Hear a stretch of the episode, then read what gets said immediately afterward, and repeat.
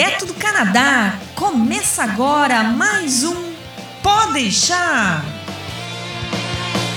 Saudações humanos e sejam bem-vindos de volta ao Porechá.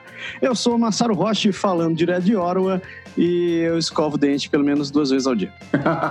eu sou o Berg falando de Quebec, a gente tem tanto medo de dentista que eu fiquei tudo escuro aqui, eu tô só eu aqui me escondendo nesse cantinho. Eu sou a Andréia, tô falando de Vancouver e eu não gosto de sorriso amarelo.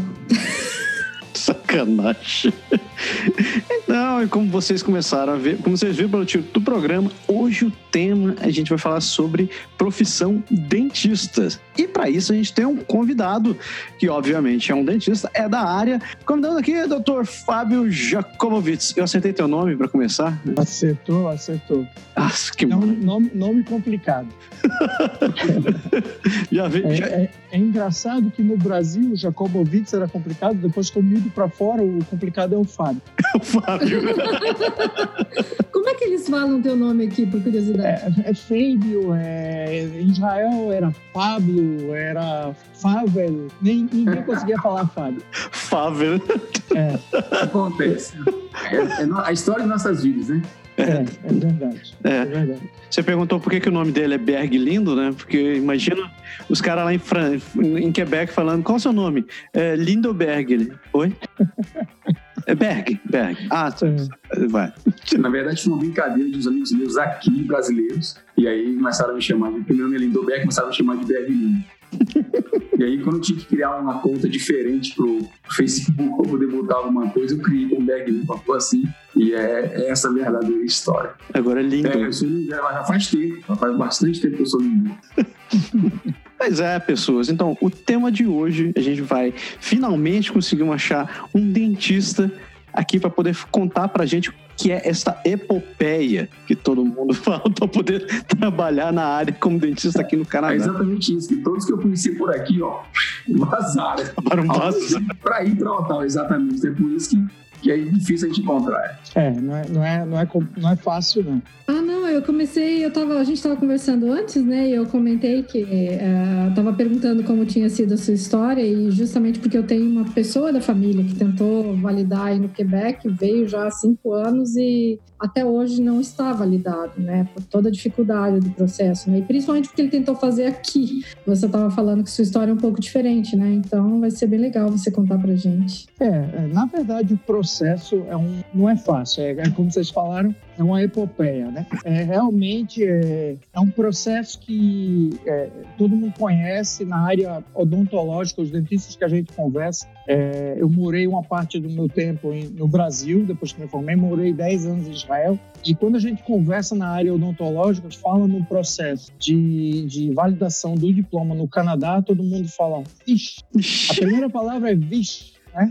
É, que é a da, turma do Nordeste, é bicho, né? Mas estou só transferindo. Mas é, na verdade não é fácil, porque é um processo que leva bastante tempo, tem que ter muito, muito esforço de estudo, que você acha que você já sabe a profissão. Você dança nas provas, porque as, as provas têm perguntas específicas é, da odontologia, mas, digamos assim, rodapé de livro, se você não sabe o que, é que, que eles estão querendo. E não, não é querendo desestimular, não, mas na verdade é, o processo tem cinco provas. Né? Uhum. Das cinco provas, as três primeiras são para imigrantes. Ou seja, são para dentistas que fizeram fora do país. Imigrante, eu falo, pode ser canadense também, que foi fazer universidade fora, voltando, ele vai ter que fazer essas três primeiras provas. Passando nessas três primeiras provas, que na verdade são as mais difíceis, é, você ainda tem que fazer mais duas provas, que é do board canadense. E aí entram os estudantes canadenses, eles entram só nessa etapa das provas. As últimas duas provas, que são, não é que são fáceis, mas comparadas com as três primeiras, eu diria que a velha mamata, digamos assim. né?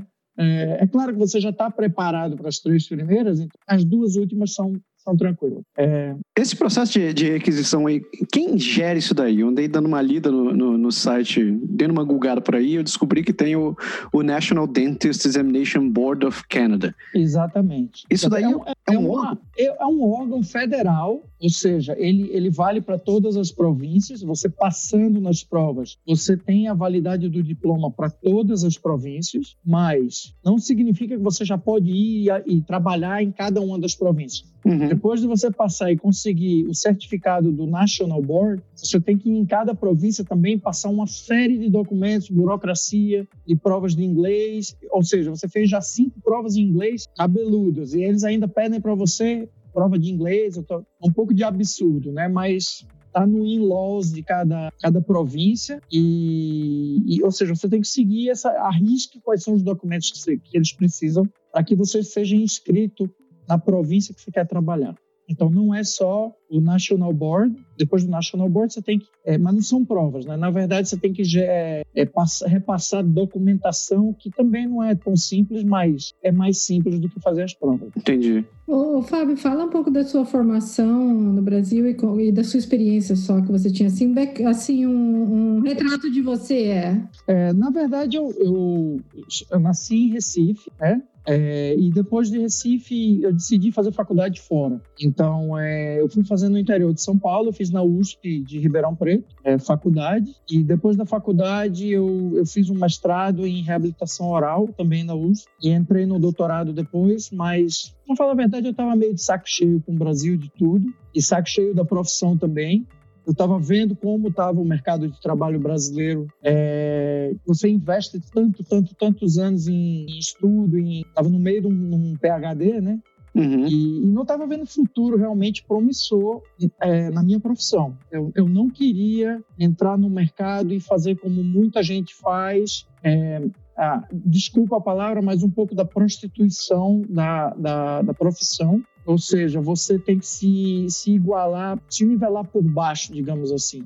Eu não, quis, eu não quis abaixar o nível do que eu fazia, porque os outros concorrentes na, de consultórios estavam abaixando completamente o nível para trabalhar com seguro, para trabalhar com tudo.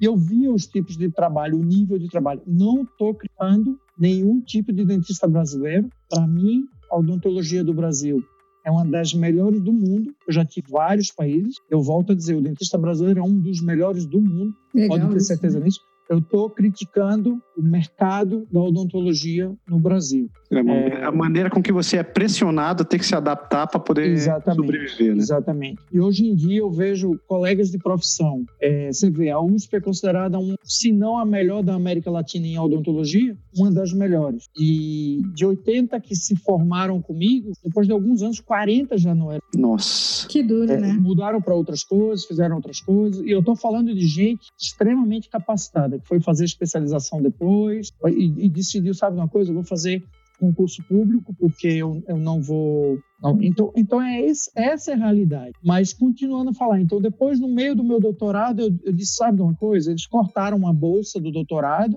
e aí eu cheguei para eles e falei, como é que vocês cortam a bolsa do doutorado? Vocês me falaram para largar o meu emprego para ficar full time aqui na universidade e agora vocês cortam uma bolsa do doutorado?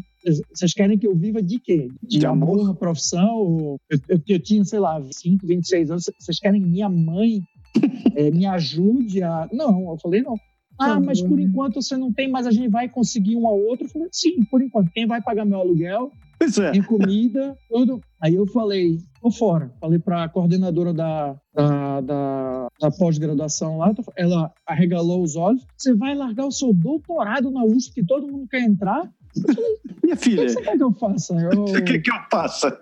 É, ou eu posso ficar. Fu... Oi? Qual foi a parte que você não entendeu, né? É, eu falei, o que, que você está pensando? Desculpa a palavra, mas você quer que eu fique full time aqui, sem bolsa? Só se eu for trabalhar de noite, né? Dormir pra quê, né? Hã? Dormir pra quê, né? Não, é. Mas então, foi assim. Então surgiu uma oportunidade de, de mudar para Israel, que eles estavam procurando profissionais da área de odontologia. E eu, por ser é, judeu, eu tenho a possibilidade de, de imigrar para Israel e no segundo dia eu já tenho a cidadania. Nossa. Que legal. Então, é, eu, eu, fiz, sabe de uma coisa? Eu não era casado, não tinha filho, não tinha nada me prendendo, estava cheio de saco do Brasil. Eu disse, sabe uma coisa? Eu vou. E fui. né? E, e fiz o processo. Fiz o Tchau, Brasil e Shalom, né, cara? É, Shalom.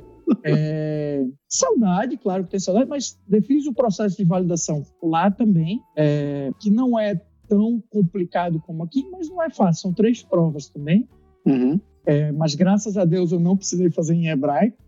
Oh, Porque senão provavelmente até hoje eu não seria dentista lá, né? Mas eu fiz em espanhol e a terminologia é, é, igual. Então você vai fazer uma prova teórica, é igual, não tem, não tem dificuldade. Uhum. E a prova prática é você não precisa falar em hebraico, você faz, é, sabe o que é que eles querem lá e, e boa. Então foi isso. Então, e aí eu é, passei nas provas de primeira, e aí é, me perguntaram se eu gostaria de entrar é, como dentista das Forças Armadas de Israel. Porra. E aí eu, claro, era um emprego maravilhoso. Sim. Dinheiro fixo por mês, é, você sabia quantas horas você trabalhava semanalmente. Puh. E assim eu fiquei 10 anos nas Forças Armadas.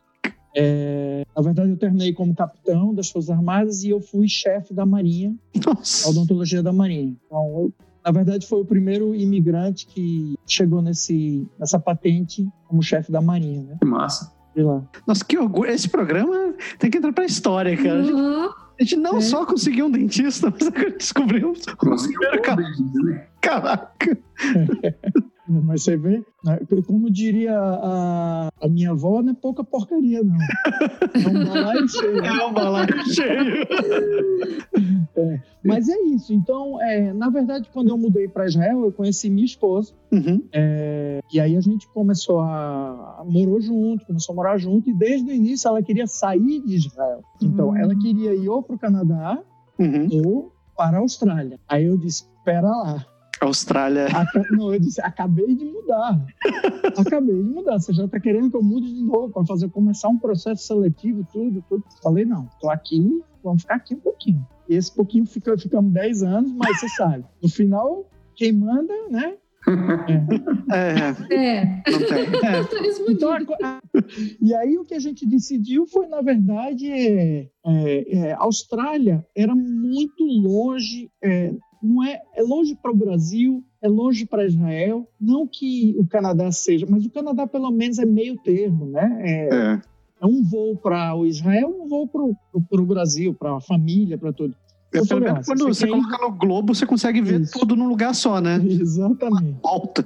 Exatamente, exatamente. E aí é, eu também comecei a estudar sobre o processo de validar. E a gente, na verdade, deu muita, muita sorte de ter escolhido o Canadá, porque se fosse a Austrália, é, é como diria lá em Recife, a gente tinha se lascado. Né?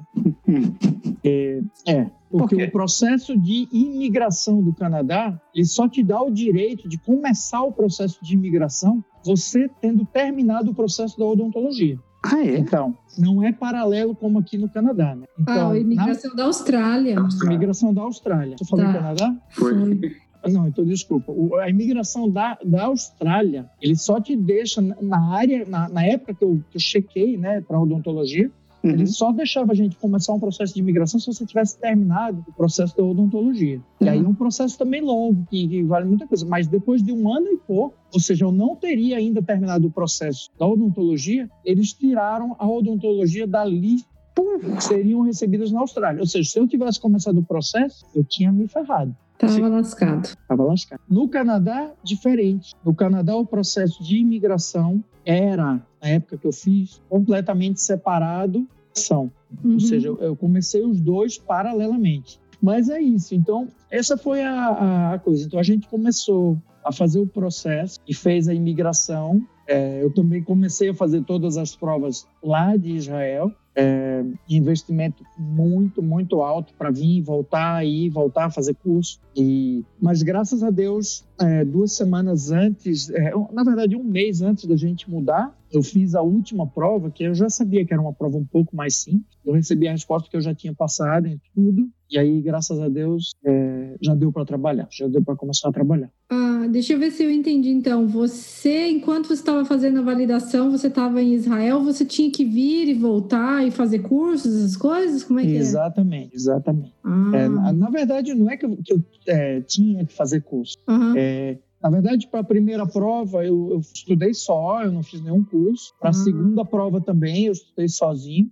Mas muita gente, eles fazem cursos para as provas, específico aqui para as provas, é. para fazer as provas. Na terceira prova, que era a prova que muito chata, muito cara, e que só acho que 18% passa, na verdade, é a prova prática que é feita para desanimar mesmo, vamos falar a verdade. Pra, é feita para te pegar em pequenas coisas. Uhum. Então, eu já tinha quase, sei lá, 15, 16 anos de profissão. É, eu falei, não, tá ótimo, eu, eu dá para fazer a prova, é prova prática. Sim. O que, o que, que tem que eu não posso fazer? Eu faço de tudo, não tem problema. A primeira coisa que você bate de cara. Você vai fazer o curso lá, aí você senta no manequim para fazer o... Aí o, o monitor chega para você e fala: Cadê a tua lupa? Eu falei: Cadê o quê?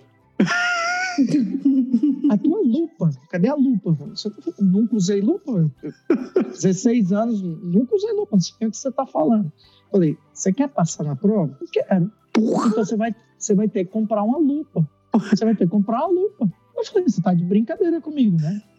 assim, já, já pagando viagem, pagando tudo, vindo pra cá, pra lá, você quer que eu pague 2 mil dólares numa lupa? Porra, não é barato o negócio, cara. Nossa, a mais barata é 2 mil dólares. É aquele, aquele, aquele parece um bilhãozinho que você põe na... Exatamente, exatamente. É. Aí eu falei, por que, eu, que eu preciso disso? usando aqui. é. Eu falei, por que, que eu preciso disso? Falei, você acha que você vai conseguir fazer um exercício, um preparo num ladinho que tem 0,3 milímetro? Você acha que você vai conseguir fazer 0,3 milímetro? Falei, não, com certeza não vou. 0,3, pois é, então comprar a lupa. Aí eu comprei a lupa, tentei comprar uma lupa mais barata no eBay. mas não, não, consegui usar um dia a lupa e aí já deixei de lado. Aí comprei a de 2 mil dólares, né? Encomendei. E aí fiquei dois, duas semanas tentando usar a lupa. Só tive enxaqueca essas duas semanas, porque eu estar usando aquele negócio que nunca usou. Enxaqueca, ânsia de vômito, porque você, você, muda completamente. Mas eu disse, teve uma hora que eu disse quase que eu digo, não vou usar mais isso não. Eu pensei no cara dizendo, você não vai passar. e aí tive que me adaptar depois de quase 15, 16 anos de profissão, né? E aí, então, essas pequenas, é, os pequenos pontinhos de uma história bem grande, complicada, e que você tem que se adaptar. Você, Mas, você usa lupa ainda hoje? Uso. Eu não consigo trabalhar sem hoje em dia. Oh, olha que legal! Não consigo trabalhar sem. Mudou minha vida. mudou, mudou minha vida, que agora eu sou é, casado com a empresa da Lupa, ou seja, não posso deixar de ter a Lupa. Eles adoram isso, né? Mas, é, mas realmente muda a vida. Você vê coisa que você não via antes. Você a lupa tem uma luzinha que você, você checa em tratamento de canal, coisa que você não via antes. Então, realmente, e a maioria dos dentistas do Brasil não sabe o que é lupa. É. Não usa. Então, eu fui fazer alguns cursos de lupa na faculdade e tal. Agora, os novos alunos estão começando a usar. Mas eu parecia um alienígena lá. A turma passava, o que é isso? É isso? O que é isso? É, é. O que tá fazendo aqui? Aí eu ia conversar com a turma, e o meu sotaque um pouco já mudou um pouco, né? De Israel, de tudo. Eu estava na época de Israel e tudo, não estava falando muito português, porque não tinha muito brasileiro. Mas aí eu vi um dia um cara falando lá na USP, falando: Desgrila, esse gringo fala português bem demais, gente. aí eu falei: Você tá falando de mim? Falei, é, esse gringo é de Recife. aí o cara é sério, você tem um sotaque meio de português, de não sei o que lá, de tal. Aí eu falei, legal, você, é gente boa. Mas é, então essa foi a história, mais ou menos. Os amigos meus que estavam aqui, eles disseram que era bem caro o processo como, como um todo. É Você muito caro. sobre, sobre a questão de custo? É muito caro. É, na verdade, alguns números, né? Eu estou falando fora é, se você morar no Canadá, você, às vezes você tem que viajar, porque, por exemplo, em Ottawa não tem nenhuma prova, tá? Mas eu estou falando para de mim, que morava fora do país, ou como um brasileiro morando fora do país. Tem que arcar com todas as passagens, tem que arcar com todas o hotel, a estada em hotel e todas essas coisas. todo esse em volta, é, os valores agregados da, da, da prova, na verdade, só as inscrições da prova é muito caro. Para você ter uma ideia, só a prova prática, uma prova que está falando, é, custa 6 mil dólares a inscrição. Oh. A inscrição! A inscrição custa 6 mil dólares, porque eles não te dão absolutamente nada para fazer. Mais a lupa, Deixa... tu tem que comprar ainda. Não, a lupa, esquece da lupa, a lupa já está no bolso, né? Mas já foi. Tô falando a prova prática, a prova prática é a terceira, tá? É, custa 6 mil dólares. Eles só te dão um manequim, que é, na verdade, a boquinha, né? É, do paciente, a cadeira, mas você tem um mini consultório de instrumentos. Uau! Ou seja, eu, como trabalhei para as Forças Armadas, eu nunca tive o meu consultório. Então, quem tem o consultório, claro que tem que tra traz tudo do consultório, mas eu tive que comprar tudo. Ai, cacete! Tudo. Mas mas quem tem consultório no Brasil não pode trazer os equipamentos de lá, pode? Pode, claro. Pode? Pode. pode. Tá. Pode. Você, você, claro, tem que despachar, você não pode vir com Sim. isso na mão. Sim. Mas pode, pode trazer, mas não é fácil. Tá, não, eu, porque eu pensei, às vezes, tipo de certificação nacional que eles pudessem exigir aqui no Canadá que fosse algum não, não, não. aqui. Alguma... Não, instrumento é instrumento, você pode trazer o que você quiser. É claro que tem as regrinhas na prova, isso que você pode, isso você não pode, mas é, é normalmente é, isso é meio que globalizado, ou seja, o mundo está muito parecido é, com os instrumentos e com materiais, e eles pedem os tipos de exercícios que você tem que fazer no manequim. Então, pede para fazer uma restauração, pede para fazer um preparo, para fazer uma coroa, para abrir um, para achar os canais de um dente que é de verdade, é um dente de, de, de plástico especial. Então, é, é, realmente é muito caro. E o, o processo para você chegar nessa prova prática, os, os treinamentos que tem que fazer, os cursos que você tem que fazer, o investimento que você tem que fazer, porque você tem que comprar é, os dentinhos, você compra para trabalhar nesses. Né?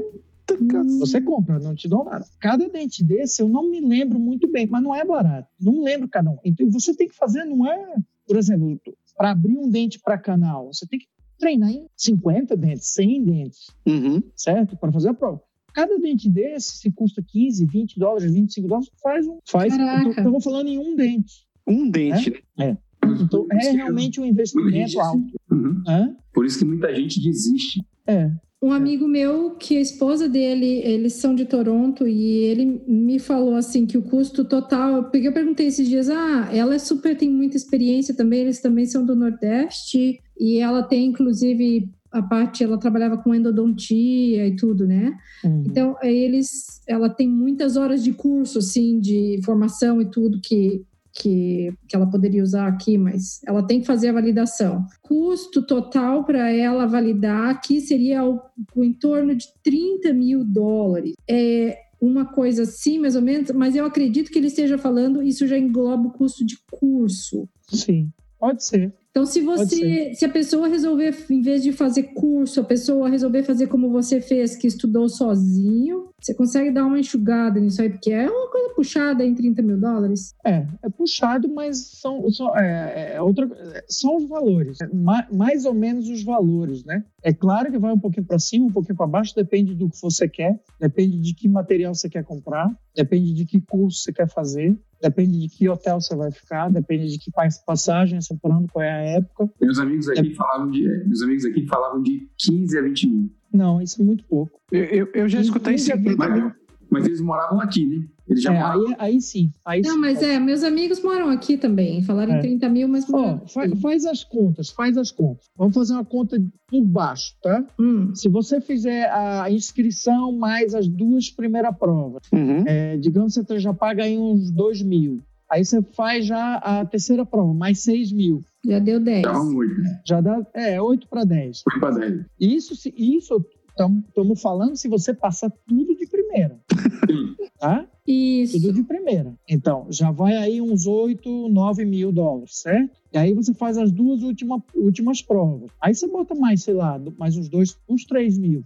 Então vai aí uns 12, 12 13 mil, tá? Uhum. Só de inscrição. Eu tô, eu tô falando de inscrição. Hum. Aí você adiciona isso no material, tá certo? Se esses teus amigos já têm aqui o material, é, bem, é, é, é, diferente. Mas se você tem que comprar, você tem que gastar no mínimo mais uns seis pau. É, já começou Com em já começou em 15 porque a lupa é 2. Exatamente. exatamente, exatamente. E aí mais Caraca. material 6 mil. E aí você não vai fazer a prova de a prova prática sem fazer um curso. e aí o curso você vai pagar, pode pagar de uns dois e meio até 5, 6 pau de curso, entendeu? Então você chegou nos, perto dos 30 É, mesmo. com certeza. É. Fácil. É, falasse que nem todo, que, tipo, aqui em Ottawa não tem esses, é, tem, não tem esse, como fazer essas provas, né? Não, não tem. Como é que funciona isso? Tipo, tem só, tem lugares específicos do país que você pode fazer a prova? Sim, isso. É, por exemplo, ah, no meu caso, é, como eu estava morando em Israel, tinha um centro em Londres, na Inglaterra, não Londres aqui. Uhum. Londres, na Ingl- Inglaterra, que eles abriam para você fazer a primeira prova, que é a prova é, teórica. Teórica. Então você podia viajar, em vez de viajar até o Canadá, você podia ir para lá. Ou seja, vai gente da Europa, da Índia, de, de todo daquela época fazer a prova em Londres, né? Mas, e é, sim, tem, tem os centros específicos aqui. Ente, Massaro, esses centros é onde existe universidade de odontologia. Entendi. Ou seja, Hum, Halifax tem prova. É, é, Ottawa não tem, porque não tem universidade. Toronto tem. É, Calgary, eu acho que você pode fazer a prova em Calgary. Vancouver, você pode fazer a prova em Vancouver. É, não lembro mais de outros lugares, mas pode ser que, pode ser que esteja fugindo da minha cabeça agora. Mas eu acho que normalmente a ideia é de ter centros onde tem a universidade. Porque aí depois você pode continuar e fazer também a prova prática. Você precisa das cadeiras odontológicas, então você precisa da universidade. Né? É, no, no caso das provas, é, a informação que eu tenho é que elas têm provas que são feitas uma vez ao ano, provas duas vezes, como é que. É, na verdade, é, André, isso aí mudou um pouco. Na época que eu fiz, na época que eu fiz, ah, eu vou explicar um pouquinho o processo rapidinho, tá? Mas eu acho que é Uhum. interessante para que saiba. Sim. É, existem duas vias de você fazer a sua revalidação do diploma. A primeira via é, é o que bastante gente tenta fazer para fugir da prova prática. É você passa a primeira prova é teórica, são, são 150 questões, eu acho, não sei, do, é, não estou lembrado bem. Você tem uma possibilidade de fazer um apply, uma aplicação para entrar em alguma universidade do Canadá, que na verdade tem o processo de validação para imigrantes de dois anos. Hum, Então, o que, que você faz? Para fugir da prova prática, você faz a primeira prova, tira uma nota altíssima, hoje em dia tem que ser muito alta, ou seja, em torno de 90, 90 eu falo 9, 9,5, para ser recebido por alguma universidade. E aí você aplica para a universidade, faz dois anos, que é um preço não é baixo, ou seja, é mais alto do que, o- que a gente conversou. Eu uhum. acho que custa, é, eu estou chutando, tá? Isso eu não sei o número, mas deve ser o processo inteiro desses dois anos em torno dos 40 a 60 mil, né? É, pra, não, não, esse eu estou chutando, tá? Realmente esse número eu não sei, mas não é um número baixo. É, e aí o que, que você faz? Você faz esse processo dois anos, você passou por esse processo, considerado um estudante canadense, e você só vai fazer as últimas duas provas do BOD, que são as provas que a gente conversou, é um pouco mais de mamata, é um pouco mais fácil. Então, Caraca, mas eu acho que. É, mas você passa, você passa dois anos como meio, meio que como residente em odontologia na universidade. estudante, estudante mesmo de odontologia, no, ou seja, tem coisa que você vai aprender mais ou menos do zero, apesar de você saber, né? Uhum. Mas tem muita gente que quer ir por essa via para tentar fazer o networking. Eu não acho que vale muito a pena. Para mim, graças a Deus, realmente, assim, me esforcei muito, mas Deus me ajudou muito que passei de primeira em tudo. Então, eu praticamente um ano e meio, um ano e seis meses, eu já estava com o certificado. Mas é, você me perguntou quantas vezes por ano tem as provas. Uhum. Na minha época, se você não passasse, tinha que esperar mais um ano para fazer a primeira prova. Cacilda. Você não passando na primeira prova, você não pode ir para as outras, entendeu? Exato. Você não pode ir para as outras. E você não passando três vezes na prova, você não pode mais ser dentista aqui.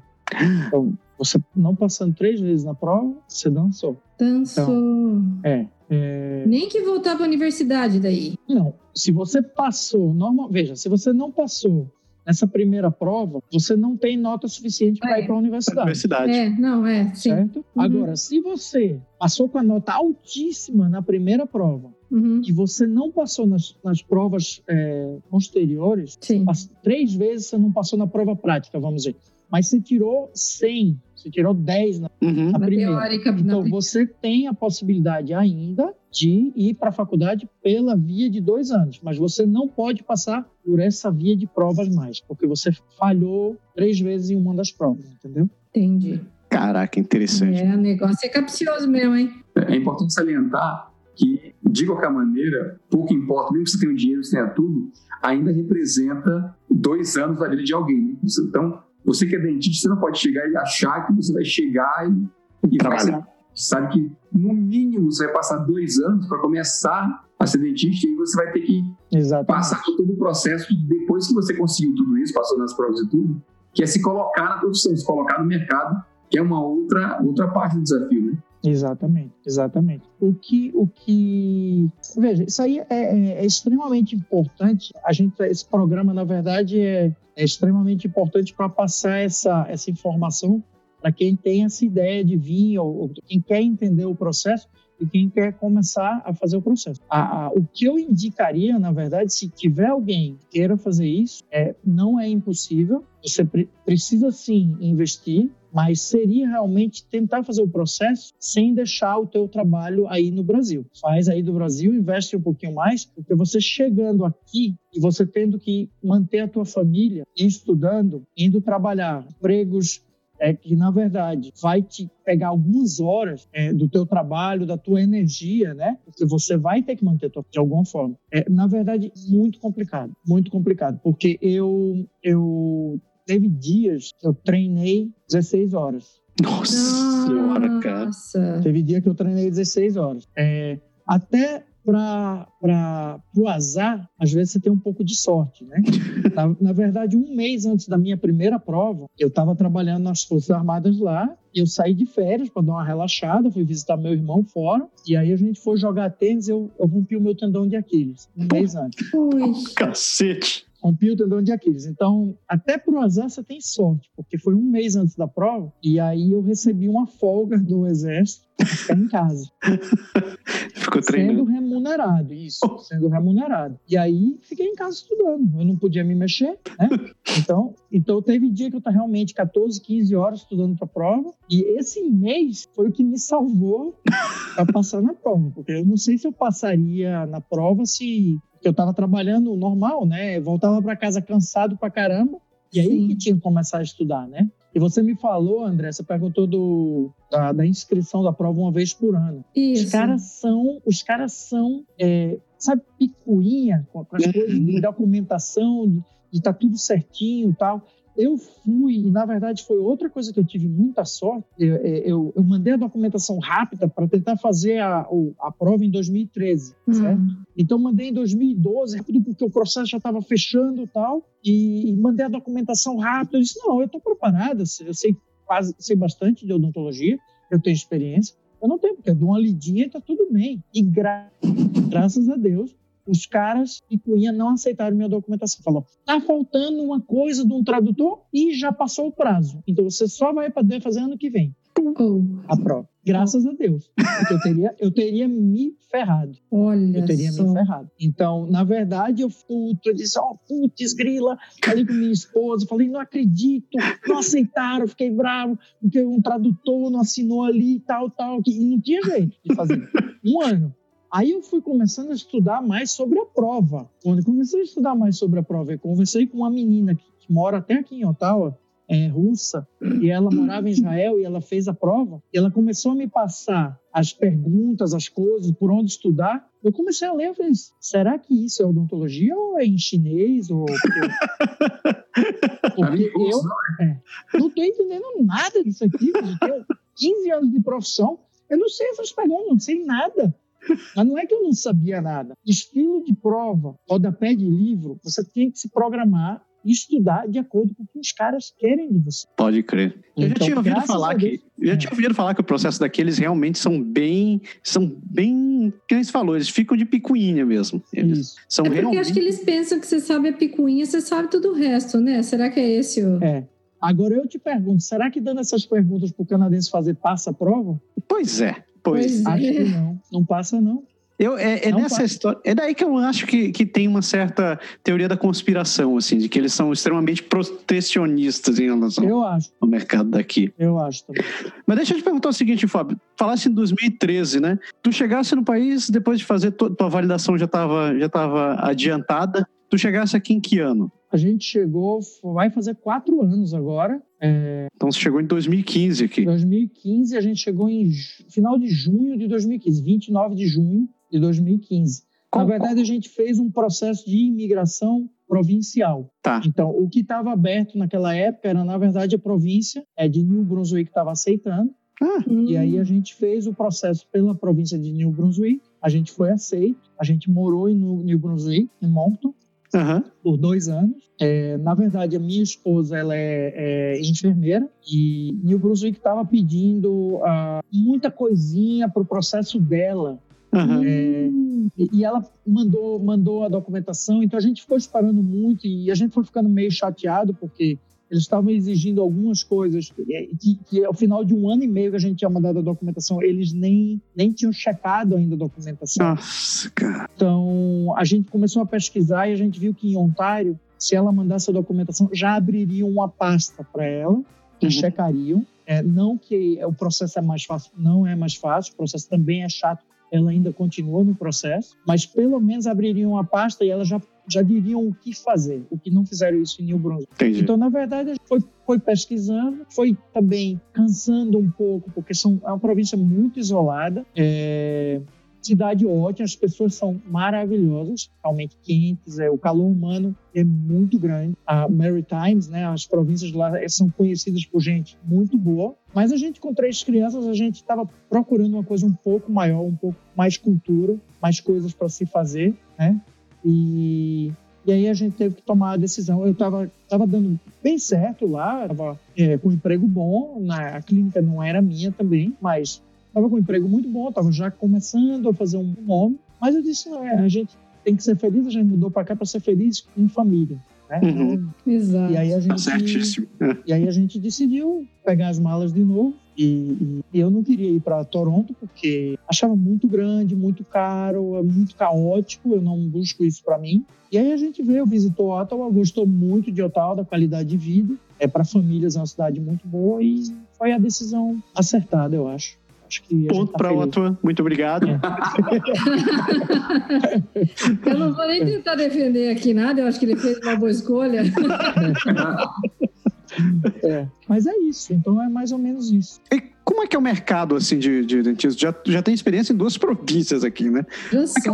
Co- Como é que é o mercado aqui no Canadá? Quem é da- Bom, é, não tem problema para profissional de odontologia, você encontra trabalho. Então, na verdade, é, existem várias clínicas e a vantagem que eu tive é que a maioria, é, o que que acontece? Os donos das clínicas, eles contratam associates. Uhum. Então, o cara é dono, o cara comprou a clínica dele, ele tem a clínica já há anos, ele contrata o associate, que no caso sou eu, eu sou um associate. Uhum. É, na verdade, eu não sou empregado do dono. Na verdade, é uma forma de, é, digamos assim, de, de não estar conectado comigo para não pagar, provavelmente, a parte é, é, assim, Trabalhista, né? seguro, trabalhista e tal. Mas, mas tudo bem, não, não precisa. Eu, eu abri minha própria empresa, então eu sou um prestador de serviço. Uhum. Então, na verdade, aqui, ou você tem a sua clínica, ou você é prestador de serviço, que você trabalha por percentual. Então, você, no mês que você não trabalhou, no mês que você está trabalhando, você recebe. Se o paciente faltou, não vem, você não está recebendo, está ali. Então, é mais ou menos isso que funciona. Então, você trabalha por percentual. É, é muito bom, na verdade, para quem está vindo de fora. é, na verdade, os donos de clínica gostam é, em termos, né? É claro que você tem que demonstrar isso, Uhum. você tem a sua qualidade também, mas na verdade a sua experiência é muito importante, porque se eles pegam os new associates saindo das, desculpa, das universidades, o cara não tem experiência nenhuma. Pode crer. Então, e depois dos três, quatro, cinco anos, aquele associate ele vai comprar a clínica dele. Isso aqui é muito diferente do que é no Brasil. Então, existem pessoas aqui que abrem a clínica do zero, sim, pessoas que abrem a clínica do zero. É a maioria de jeito nenhum, é a minoria, quase nada. É Quase caro, né, ninguém cara? faz isso. isso. É um Por investimento. quê?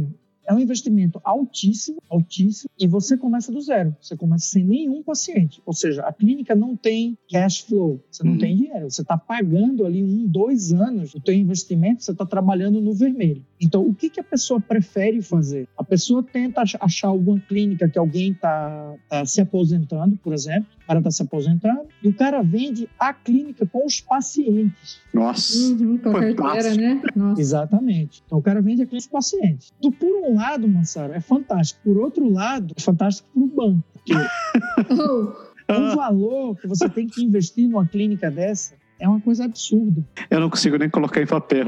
Não, mas eu vou te colocar em papel. Se você quiser, eu te coloco em papel. É, não seja por isso. não estou falando em Vancouver. Vancouver é. é, Não. é como é que se diz? E, né? É Vancouver. Então, Yeah. A gente não está falando os números de Vancouver, a gente está falando os números dos, dos semi, semideuses, não dos deuses, né? Não. Os números daqui, se você quer comprar uma clínica dessa pequena, uma clínica pequena, que não tem muitos pacientes, é, e é uma clínica que não está rodando muito dinheiro, eu estou falando uma clínica pequena que não está rodando muito dinheiro, porque o cara Galinha já tá morta. idoso. Tô, é. tô ficando nervoso, tô ficando nervoso. Porque o cara, o cara é idoso, porque o cara tá doente, porque quase ninguém tá indo mais lá. Ou seja, o, o equipamento é todo velho, todo acabado. Você tá pensando em, em torno dos 700 mil. Caraca. 700 mil. Você É um quer comprar uma clínica grande, legal, é um milhão e meio, dois mil, dois milhões, dois milhões e meio. Caraca. E o que está acontecendo no mercado de Ottawa agora é que se eles oferecem a clínica, sei lá, por um milhão, se você não está sozinho, meu amigo. Você Uhum. vai ter bid com mais três, quatro, cinco. Nossa, Entendeu? até nisso também tá assim, tipo, legal. Exatamente, exatamente. Então, se eles oferecem por um milhão, pode ter certeza que não vai ser um milhão. É um Esse milhão e preço cem, módico. um milhão e cem, um milhão e cento e cinquenta, para você conseguir comprar essa clínica. E aí o banco adora, né? Porque ninguém tem essa grana, pelo menos eu não tenho embaixo do colchão, mas ninguém tem essa grana para isso. Você pega tudo do banco e aí você vai pagando. Então, por isso que, na verdade, tem que ter o cash flow. É difícil. Você, para montar uma clínica do zero, também vai custar. A clínica mais baratinha vai custar uns 500 mil, né? 600. Pra- mais pra- barato. Pra efeito de comparação, quanto sairia montar uma clínica no Brasil hoje? Tô... Não tenho a mínima ideia de valores, mas eu posso dizer que é muito abaixo do que, do, do- que a gente está falando aqui. Não tenho a mínima ideia. No Brasil, eu saí já faz é, Mais de 15 10 anos, né? né? É. 15 anos eu saí do Brasil, então não tenho ideia de preço. E até voltei para o Brasil para visitar, fiquei abismado com os valores do Brasil. Não sei como a turma vive Somos os dois. valores. Somos Fiquei abismado. ó. Então, vamos começar sessão sabatina? Dúvidas culturais sobre, vida do dentista aqui? Não, antes, antes- de começar assim, qual, qual é a tua visão dos pacientes daqui? Como é que é? Você atende brasileiro, você atende gente de todo o canto? Como é, como é que eles são? Ó? Tem diferença do que trabalhou antes lá na, na Israel? ou por- Veja, é, na verdade, tem um pouco de diferença, porque a diferença cultural também é- é- são pessoas diferentes, né? O modo é, de vida é um pouco diferente, a cultura é diferente. Então, na verdade, você tem que se adequar para cada lugar, né? Uhum. É, por exemplo, coisas simples que eu vou te falar. No Brasil, todo paciente você dá um abraço, né? Você vem, dá um abraço e tal, né? Em Israel, eu trabalhava nas Forças Armadas. Se eu, se eu der um abraço, eu vou preso. Vamos começar. Para começar. E aqui, se você der um abraço, é, vo- você vai, vai, vai preso por como é que? Harassment. Assédio. harassment. Não, fora brincadeira, é, existem diferenças culturais. Cliente canadense é muito educado, muito educado de uma maneira geral. Ele, ele na verdade, te respeita bastante, te respeita muito. É, é claro que você, é, muitas vezes, você é a primeira vez que você está encontrando com aquele paciente. Então, é claro que vai da tua personalidade também de conquistar a confiança do teu paciente. Isso é em todo lugar do mundo. Isso é no Brasil, isso é em Israel, na China, em qualquer lugar. Se o dentista não, não conseguir é, adquirir aquela confiança daquele paciente, você perdeu o paciente já, na primeira conversa, certo? Então, aquele, então isso, isso é independente de lugar. É claro que você tem que se a- aprender e se adequar às diferenças culturais e aprender as coisas daqui. E, é, é, coisas simples, né? É, eu, eu- no, no meu inglês do início, eu chegava em New Brunswick, eu perguntava para o meu paciente, é, como em português, né? E aí, tudo bem? mas, mas tudo bem em inglês, né? Are you alright? to, eles me respondiam, por quê? Tô com cara de doente? Tô com cara de doente. então, essa foi a primeira quebrada que me deram no, no, no pé, né? Então, eu, eu aprendi isso no Palmeiras. Are you alright? How are you doing? É diferente, né? Mas você quer, quer perguntar literal, às vezes não é a mesma coisa. Uhum. Mas, mas são muito educados, é, você encontra claro de tudo. Você vai encontrar aquele que também não é educado, uhum. mas, mas tem de tudo, é, é, Berg. Uhum. É, era isso que você queria saber, mais é, ou menos? Ou... É, isso é outra coisa. A, a, saúde bucal do pessoal daqui, como é que é? Que você vê em relação. É diferente, porque tem, tem muita controvérsia quando a gente escuta falar de, de, de, de dentista. Lá no Brasil, o pessoal pensa de um jeito, isso aqui é outra corrente é um negócio meio. meio não, assim. não, eu acho que a coisa está muito globalizada hoje, sabe? Então, existem algumas coisinhas diferentes, até dentro do Canadá, é, de universidades, por exemplo, de Vancouver é diferente um pouquinho da de Toronto, que é diferente da, de Halifax. Então tem essas diferenças. Eu acho que de um modo geral a coisa está muito globalizada, muito paciente, é, que sabe que até vai lá no Dr. É, Google antes de você e ele acha que sabe mais do que você. Você tem que, tem que explicar para ele que não é bem o Dr. Google que vai tratar ele, né? Então uhum.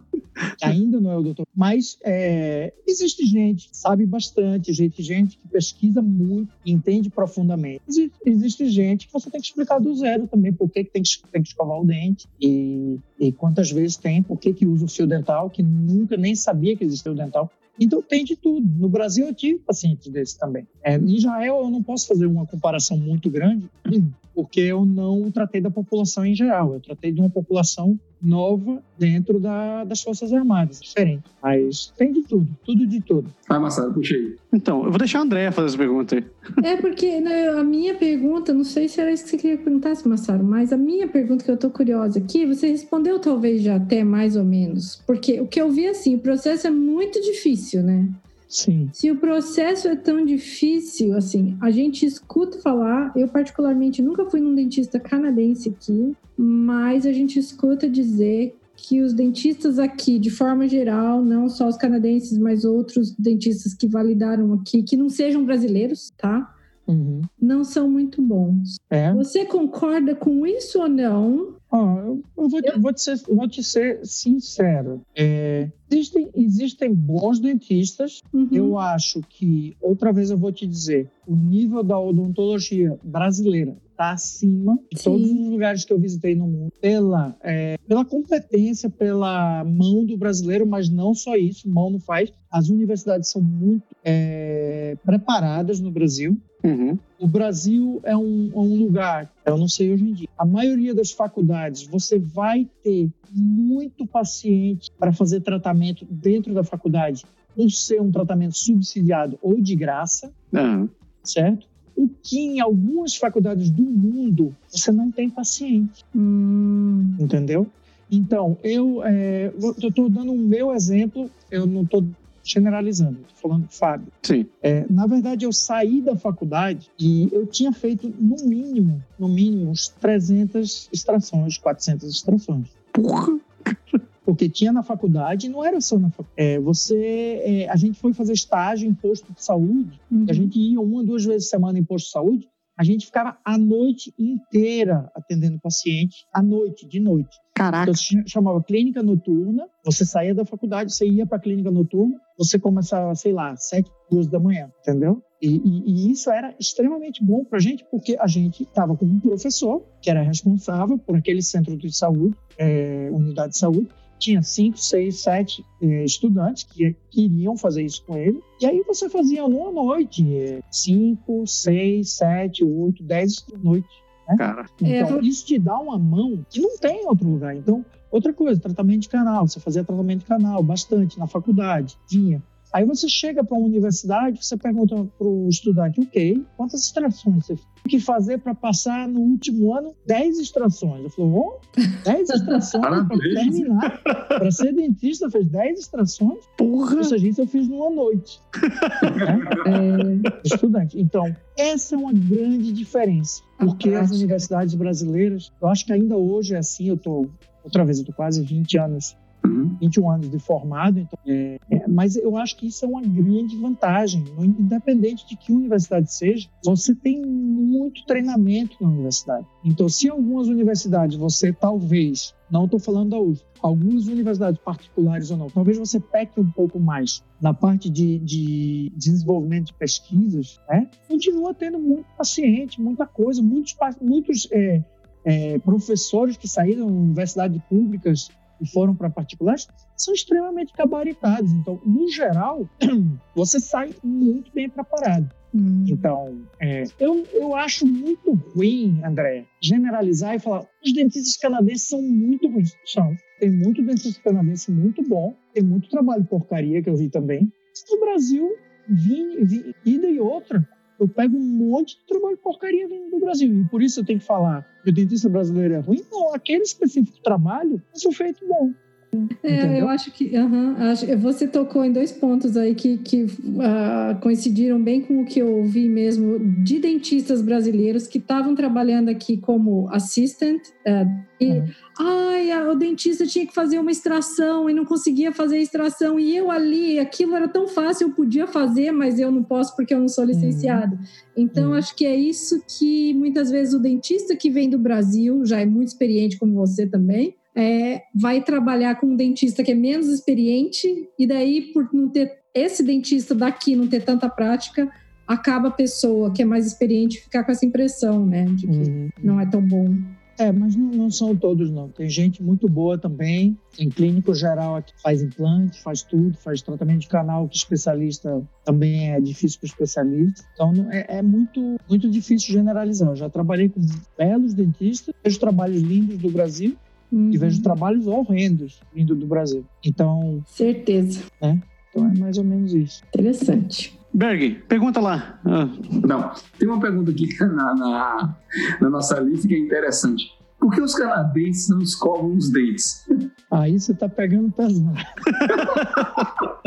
Nino, você pior pode, que. Mentira também, você pode desmentir. Não, também. eu vou dizer uma coisa diferente e você vai entender uma coisa diferente. Existem muitos que não cuidam, existem muitos que cuidam, mas talvez, talvez a parte financeira é, pegue um pouco aqui. Então, eu não diria que o canadense não escova os dentes, é, mas eu diria que talvez é, os tratamentos, por serem altos e não serem é, é, governamentais, né, públicos, né, é, privado, tudo, isso é caro. É, eu acho que muitos deles caem numa, num vácuo entre uns que têm dinheiro para pagar e outros que não têm absolutamente ou não têm nada e, na verdade, recebem subsídios do, do governo. Então, tem um vácuo ali no meio que, na verdade, pode ser talvez uma grande parte da população que não tem direito a receber o subsídio governamental por ter um emprego, mas não está ganhando muito, e, e, outros que têm bastante dinheiro, tem seguro governamental, tem seguro saúde, tudo que cobre tudo.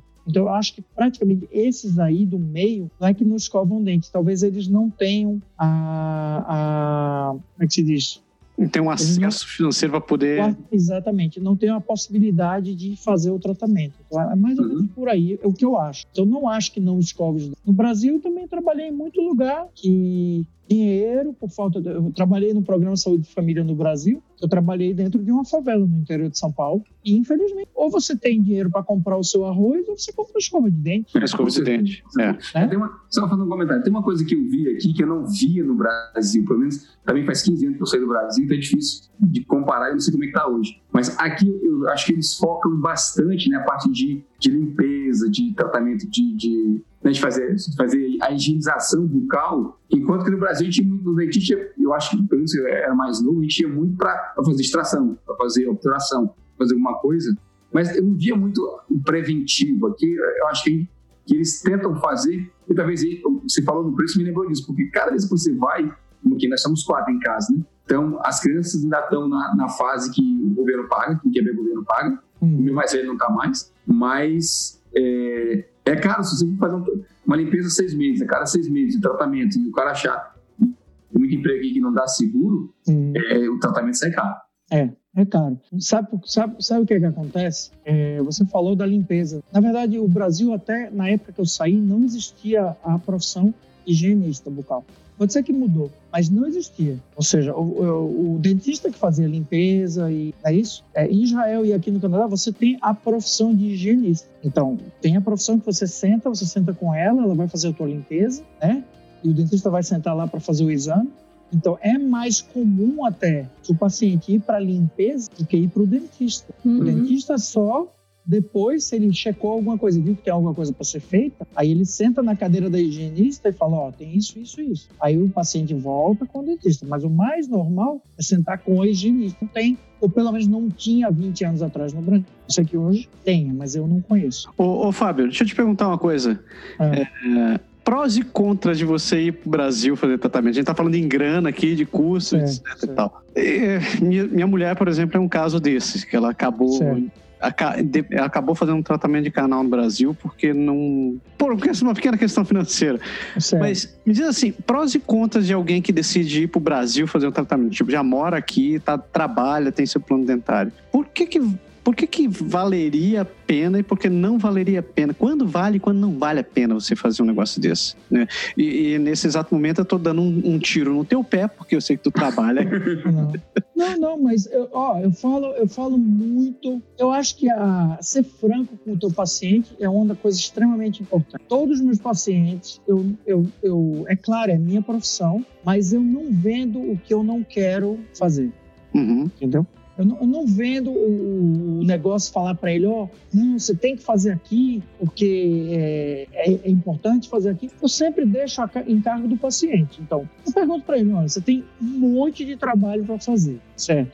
Vai custar tanto, tanto e tanto. Você aí fala, ah, eu tô indo pro Brasil daqui a um mês, tal. Tá indo pro Brasil daqui a um mês? Você quer fazer a maioria? Faz. Vai pro Brasil, faz. Agora, é, a coisa que você tem que pensar também, existem alguns tipos de tratamento, certo? Que o interessante é o follow-up. Ou seja, você precisa daquele profissional. Uhum. É, por exemplo, você vai no Brasil, eu tive alguns casos aqui. né? Vai, fez no Brasil, fez três coroas, tal, tal. Chega aqui, coroa destruída, quebrada, entendeu? Tudo quebrado. E aí, o que que eu posso fazer agora? O que que eu posso fazer? Milagre eu não posso fazer. Pois é. Milagre eu não posso fazer. Chega com as três coroas na mão, fraturadas. Fábio, me ajuda. Eu, eu olho e falo, olha, como você quer que eu te ajude?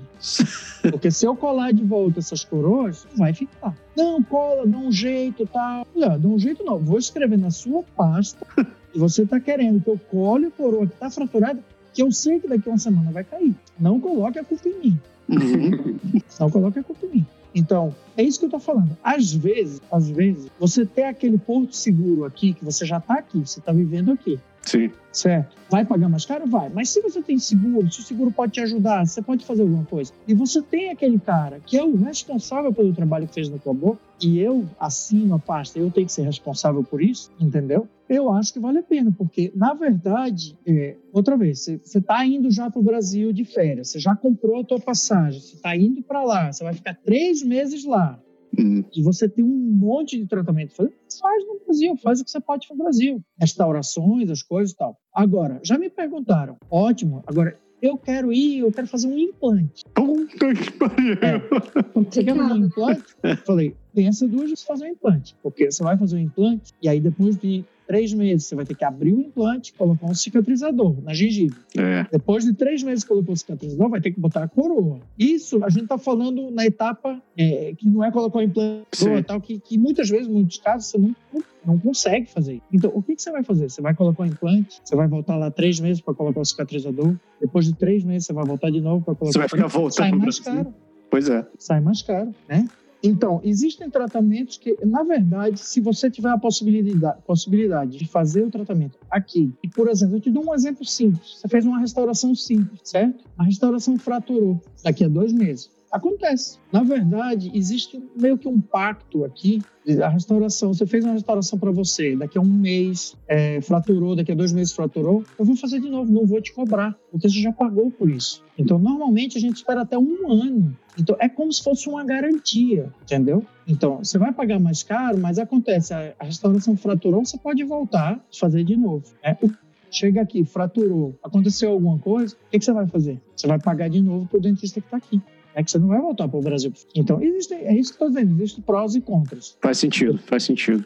Mas, geral, se quiser ir para o Brasil, tem a possibilidade de tempo, tem o seu dentista já lá e quer fazer o que for, o que precisar fazer faz, faz, não tem problema nenhum. Para mim, eu acho que é muito mais barato. É, é mais barato? É, muito mais barato. Não tem comparação, não. Os valores são muito altos. É, mas eu, eu acho que o teu, o, você deu um, um argumento, eu acho que foi matador nessa história, que foi a questão do teu acompanhamento. É o mesmo caso do médico de família aqui, né? Você tem alguém que está acompanhando tua vida inteira, tem teu dossiê. Às vezes você vai para o Brasil só por por uma questão de valores. Você talvez não conheça a pessoa que está fazendo tratamento por lá, mas você viu ah, alguém recomendou que fulano é bom, vai lá, faz tal coisa. Uhum. E você vai, faz, faz uma coisa que no final, no final das contas não funcionou muito bem. Quem vai pegar a bucha de canhão é o teu dentista que fica aqui, né? Que uhum. Eu fico. E aí, aí você vai pagar de novo. Pois é.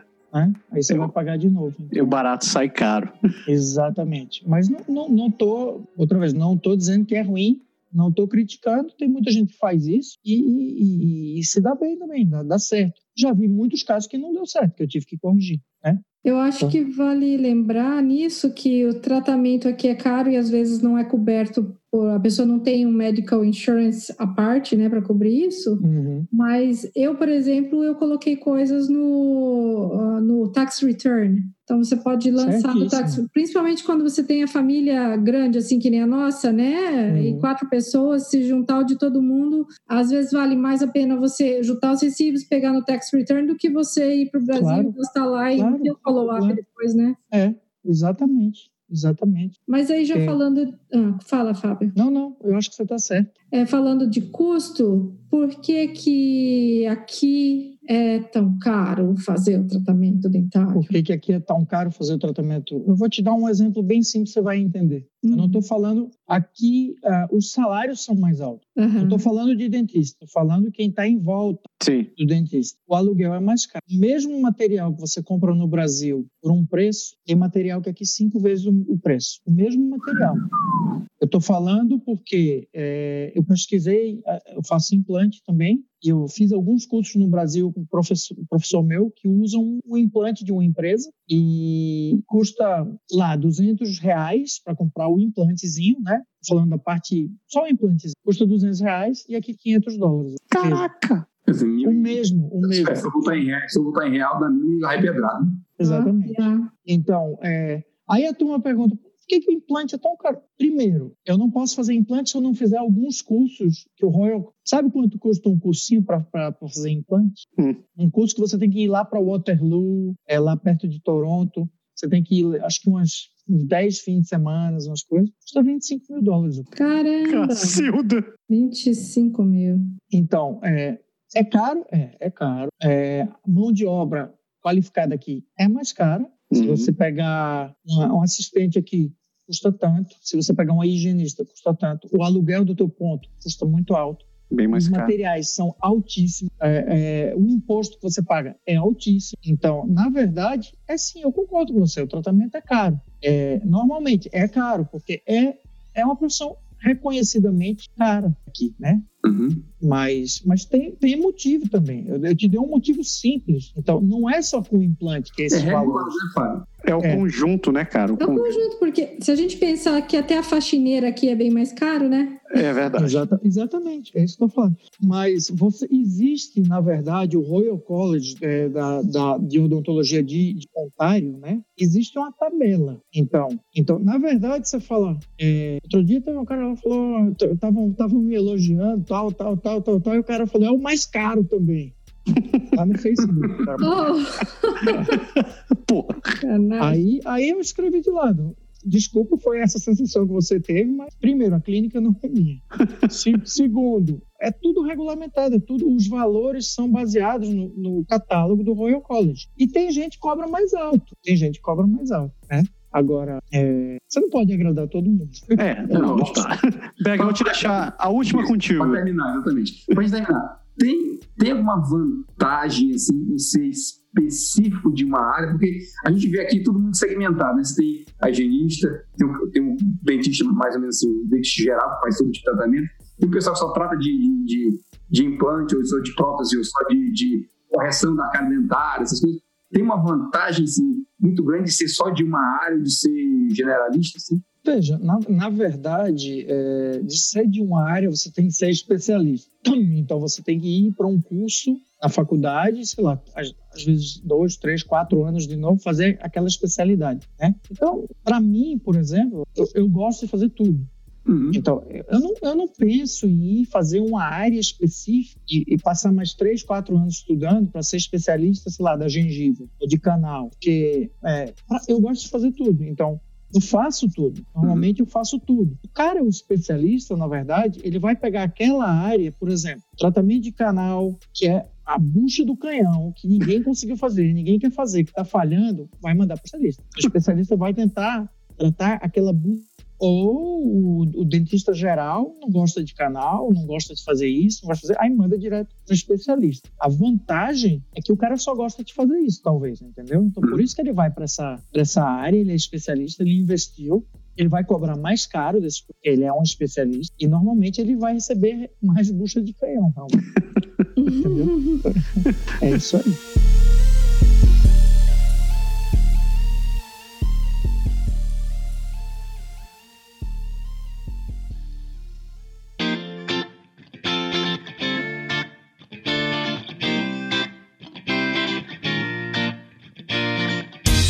Fábio, é, a gente tá che chegou no final do programa. Eu queria te agradecer muito a tua presença aqui. Muito obrigado pelo teu tempo, assim, com o horário bem avançado para ti. e... Não, o prazer, prazer foi meu, de verdade. Eu acho que essa ideia é fenomenal. Eu acho que se a gente puder ajudar sempre com informação, isso tem que ser feito. E o trabalho de vocês é muito joia. Eu, eu que tenho que agradecer a vocês. Que isso. Oportunidade. E... Por sinal, eu quero te deixar o espaço para poder fazer propaganda do teu trabalho aqui também, né? É, olha esse consultório. É, o, o, consultório se chama Britannia Village Dental Center, né? Fica na Richmond Road, é, 1475A Richmond Road. E quem quiser ligar para marcar um horário de consulta, o telefone é o 613-680-4455. E vocês estão à disposição aí eu vou estar à disposição de vocês quando vocês quiserem, qualquer coisa que precisar, a gente vai tentar ajudar. Eu vou, por sinal, eu vou lá, porque tá na hora, tá vencendo o tratamento. Agora tá bem servido, né? Eu preciso marcar um horário. Vem, mas você já falou que dentista, é, que dentista morre de fome com você, só vamos sair para tomar um café ali do lado. Fechou, adorei. Tá bom? Pessoas, muito obrigado pela audiência de vocês até aqui. É, a gente quer lembrar que a gente também está, além de se você está assistindo a gente no YouTube, que a gente está presente também em todas as plataformas de podcast você tem por aí. Então, ele está no iTunes, está no Spotify, está no Deezer, está no Anchor, está no Podbean. E se você está ouvindo a gente pelo podcast, você também consegue encontrar esse meio conteúdo no YouTube. É youtube.com.br Canadá Agora. Você também acha a gente em todas as redes sociais, esse Facebook, Twitter, Instagram, como o nome de Canadá Agora. E, claro, tem nosso site, que é o canadagora.com, onde você encontra, além desse podcast, matérias que a gente escreve, que a gente publica, não só nós três, mas também vários outros colaboradores também participam. Matérias falando sobre a vida em geral no Canadá, sobre cidades, sobre viagens, seguro, saúde, educação e o Escambau 4. E você pode entrar em contato com a gente também pelo contato arroba canadagora.com, bom e velho e-mail. Sei que ninguém mais escreve e-mail, mas eu gosto de receber e-mail, né? Triste. Por que, que as pessoas estavam... Hoje todo mundo fica no zap zap. Eu não vou abrir um zap zap para mim. Bom saber. Agora eu te mando e-mail, não mando mais zap zap. Eu, não gosto de zap zap. É contra, contra minha religião esse negócio. Eu fico por causa dos amigos só. Uh, deu, né, pessoas? Deu, Sim, chegou. Papo, obrigado, realmente. Bate-papo excelente. Obrigado pelas informações e obrigado pela sua presença. Por nada, galera. Boa noite para vocês e foi um prazer. O prazer foi meu. Valeu. E semana que vem a gente volta com mais um. Pode deixar. Pode deixar. Um abraço. Tchau. Tchau.